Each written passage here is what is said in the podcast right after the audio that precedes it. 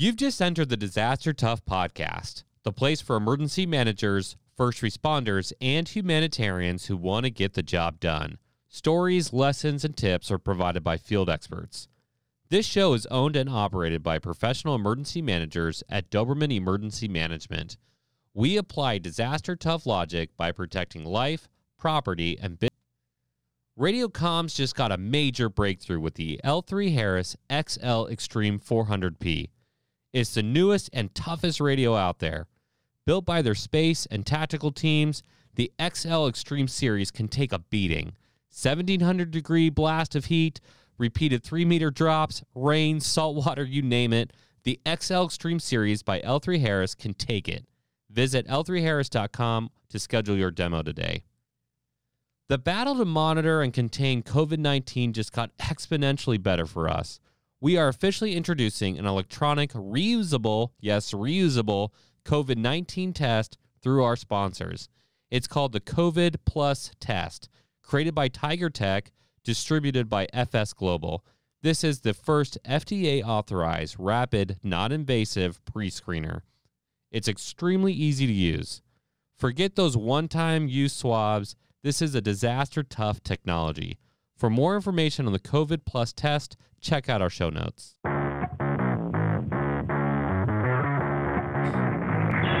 Welcome back, everybody. It's your host, John Scardina. I am so excited to hijack this episode like a pirate because uh, I have Patrick McGinn on here. He's been on the show now. What you've been on? This is your fourth appearance. Yeah, is that right? My fourth time. Patrick is one of my best friends in the world. In fact, I'm one of his best friends in the world. I know that because I'm the best man at his wedding coming up, and we're really excited for that happening. And in the meantime, you know, Patrick and I, we've seen a lot of movies together. We've we've hung out, and uh, we kind of have this fun thing where we get to laugh at these disasters that happen in movies that are super unrealistic, and think about what would actually happen. For example, if the Marshmallow Man actually appeared in New York, is it a biohazard incident? You have, you know, are rats eating it up? You know, it was a, it was alive you know so you have like all these ridiculous things that are happening but then you also have like other movies that are definitely more disaster centric like twister or i even hate to call this out but san andreas other movies like that and so we we look at the full spectrum and we're like hey we should make a show that talks exactly uh, to this topic and so patrick if you want to move to the side real quick your background? Yeah. So we created a show it's a youtube show called movie r movie after action review where we look at disasters that happen in movies. We kind of make fun of them we kind of walk through it what's realistic what's unrealistic and then we talk about what emergency managers are doing in that scenario and finish with a psa it's a really good way to uh, introduce us to the public and so i have patrick on here Patrick, what do you want to say about Movie R? And then we're going to jump right into the clip because we're hijacking this show. Yeah, awesome. So, uh, Movie R is exactly what John said uh, after action review of movies taken from an emergency management perspective, but also uh, John and I just pointing pointing fun at the at the movie and kind of the holes and what's realistic, what's not. Um, and we actually have a lot of fun on the show uh, doing this. So, if you want to check it out, if you want to laugh, uh, if you want to learn something uh, about emergency management, check it out. All right, let's jump into the clip.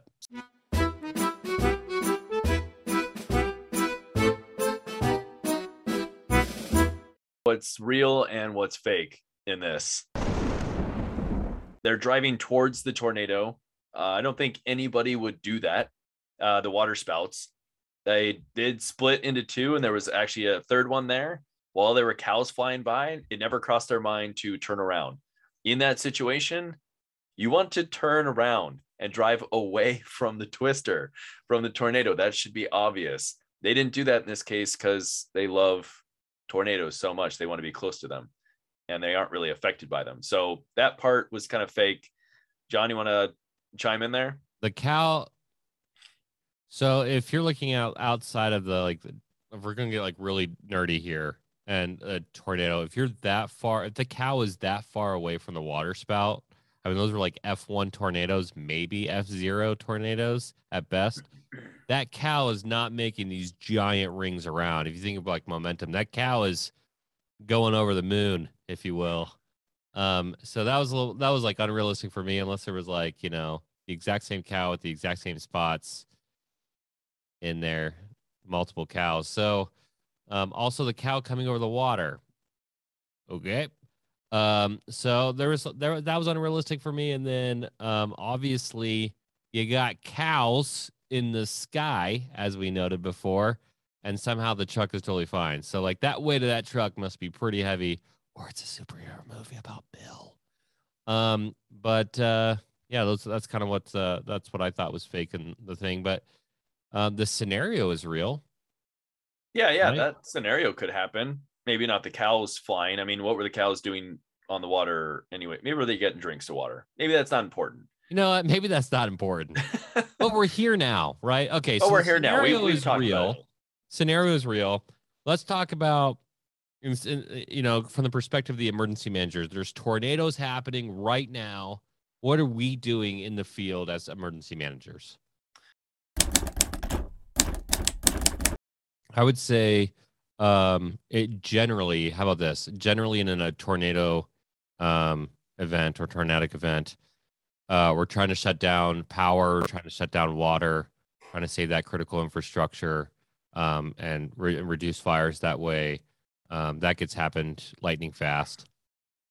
That was a that was both a that was both an electric that was both the lightning pun and a, a electricity pun. Anyways, Hmm. so that that happens. Uh, notif- notifications are going out, whether it's the, whether it's small town or not. There's an individual in charge of making sure that like making the call. Right? Hey, we're gonna we're gonna make the sirens go off. Um, NOAA's gonna be involved in that process. Um, yeah, and then immediately after tornado, like just like you said, all the stakeholders that get involved in search and rescue and organizing, like there will be uh, local, uh, you know, maybe a local CERT team. Midwest is really famous for uh, actually using their CERT teams, the community emergency response teams. These are volunteers that get trained by firefighters typically, um, some towns uh, police, and they will be helping find their friends. Um, and um, sheltering operations will be set up, uh, all kinds of things that would happen in, I would say, a general tornado um, response. Or Oh yeah, if we're talking general tornado, not just some water spouts. Water spouts could come down, water spouts never- are fine. never Record it make their way to land. Drive through it. um, and and just go right back up in, into the sky. So uh, if we're talking actual tornado, yeah, we're talking shelters because people's houses have been totally blown away. Um, we're talking they need food, they need clothing, they need cots, they need uh, pillows and blankets, they need hygiene kits. Uh, so there'd be a whole maybe donation, uh, definitely be a, a donation center. There'd be a bunch of shelters, um, and emergency managers would be working at the county level or city level to get maybe working with state partners or FEMA to get people registered for assistance, to get to just do damage assessments before you're even turning on electricity or water. You got to assess the facility. So in this moment, they're doing damage assessments to ensure that everyone's safe. Kind of safety is at the the top priority.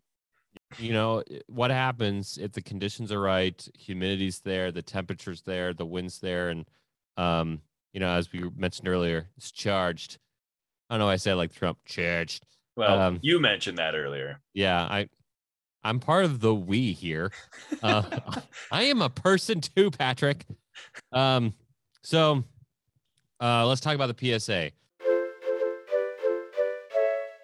um what would you what would you say Uh, I'd say if you're in your car on a highway and you see an underpass, not to get out of your car and go under the underpass or overpass. The recommended the recommendation is to get out of your car and to get into a ditch on the side of the road, get to the lowest level possible. It sounds kind of counterintuitive and it sounds really scary, uh, but it's safer than being in a car that's picked up by the tornado and being dropped from hundreds of feet up.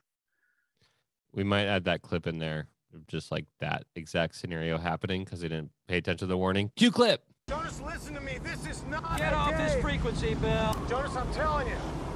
Eddie, I know you can hear me. Turn around now.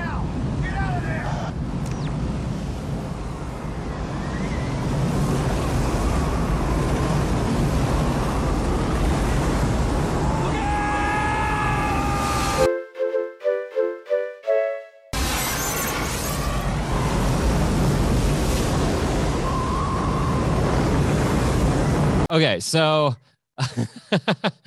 the like that clip is crazy, by the way. Um, yeah, that's what I'd call out. Um, one last thing is know the difference between a watch and a warning. And so if that notification's coming at your way, understand like, hey, I should be aware of it. They've spotted a funnel. They're kind of watching what's going on. But a warning, you have to take shelter immediately. Just know your city. They all have different sirens. There's not just one type of siren. There's usually multiple different kinds of sirens for uh for whether the right conditions exist or whether it's there's a there's one that's already on the ground um or whether there just could be a severe storm so just good things to know your area you want to know your city you want to be part of your community that's great know how to warn people know how to know how to read the, the signs when they come Read the signs. i got okay, it so we just wrapped up the PSA. You always try to be a little, we always try to be smart. We let you know what's happening behind the scenes. Patrick and I have been in emergency management for about 20 years combined. We love our what we do. We we have a lot of fun looking at these movies. We hope you had fun too. Make sure you check out other shows on the Readiness Lab of what we're associated with, like Disaster Tough Podcast, of which I host. It's a little bit more serious, but it has pretty good content there too. And we'll see you for the next video. see you next week uh, Movie R. Movie R.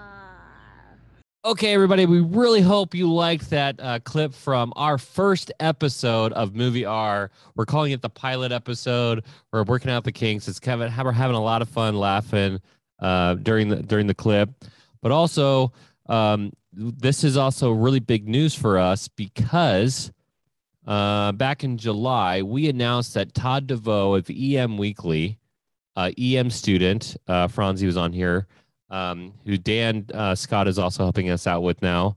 Um, movie are some of these other things that are happening in the pipeline. We actually brought him in and we said, hey, we launched the Readiness Lab as part of Doberman Emergency Management. So the Readiness Lab uh, literally just uh, is launching as we speak. Big announcement email about that's coming out and a big sweepstakes is happening um, in November 15th. So just a couple days from now. So make sure you check that out. The Readiness Lab has all these different podcasts and shows and styles. We really want you to check that out. We're excited to announce Movie R. The- There's a pirate theme. I'm, not not hijack. What's the word I'm thinking of? Pirates take over. Commandeer. I don't know. We commandeered this episode, but we really hope that you got something out of it and you want to share it with other people. So check out Movie R. Keep listening to Disaster Tough podcast and check out other shows on the Readiness Lab. And we'll see you next week.